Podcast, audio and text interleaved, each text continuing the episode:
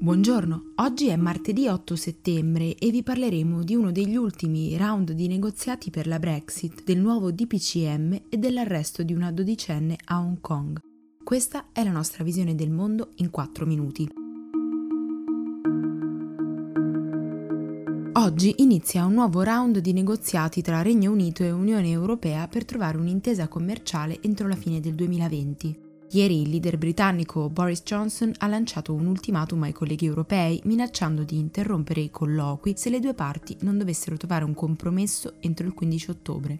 Per Johnson, infatti, un'uscita senza accordo sarebbe comunque un buon risultato per il paese. In ogni caso, sempre più osservatori dubitano della riuscita delle trattative perché il tempo che resta è davvero poco e i negoziati sono fermi da mesi.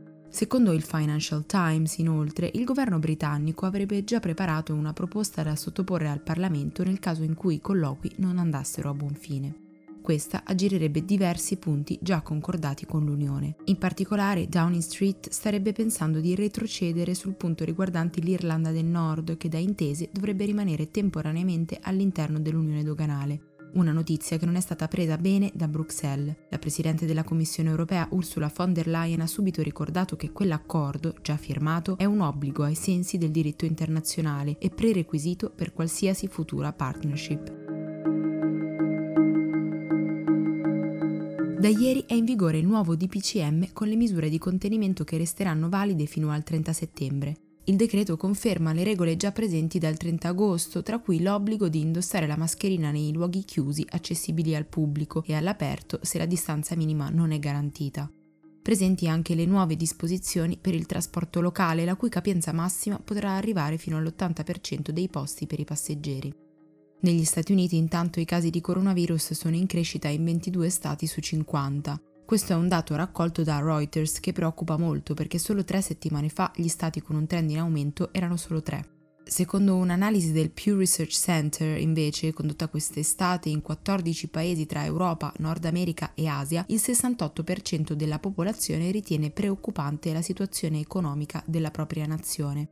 In questo gli italiani sono in testa, con il novanta per cento degli intervistati che si dice preoccupato per l'attuale momento storico. Infine, dopo un'impennata di casi negli ultimi giorni, l'India è ora il secondo paese più colpito al mondo dopo gli Stati Uniti dalla pandemia, con oltre quattro virgola due milioni di casi. Nonostante solo nell'ultimo mese si siano registrati due milioni di positivi, che hanno visto un incremento soprattutto nei villaggi più piccoli, il governo indiano ha continuato ad allentare le restrizioni per favorire una ripresa economica, portando però a un aumento delle infezioni.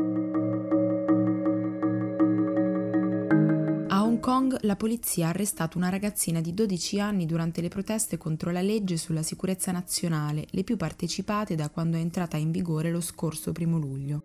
Il video del fermo è stato molto condiviso sui social perché la dodicenne ha tentato di scappare ed è stata placcata e gettata a terra da un agente con violenza, tanto che la polizia ha dovuto rilasciare un comunicato in cui invita chi pensa di aver subito un abuso da parte di un agente a denunciare il fatto. Solo nella giornata di domenica le circa duemila forze di sicurezza hanno arrestato trecento persone con l'accusa di assemblea non autorizzata. Per oggi è tutto. Da Antonella Serrecchia e da Rosa Uliassi, a domani.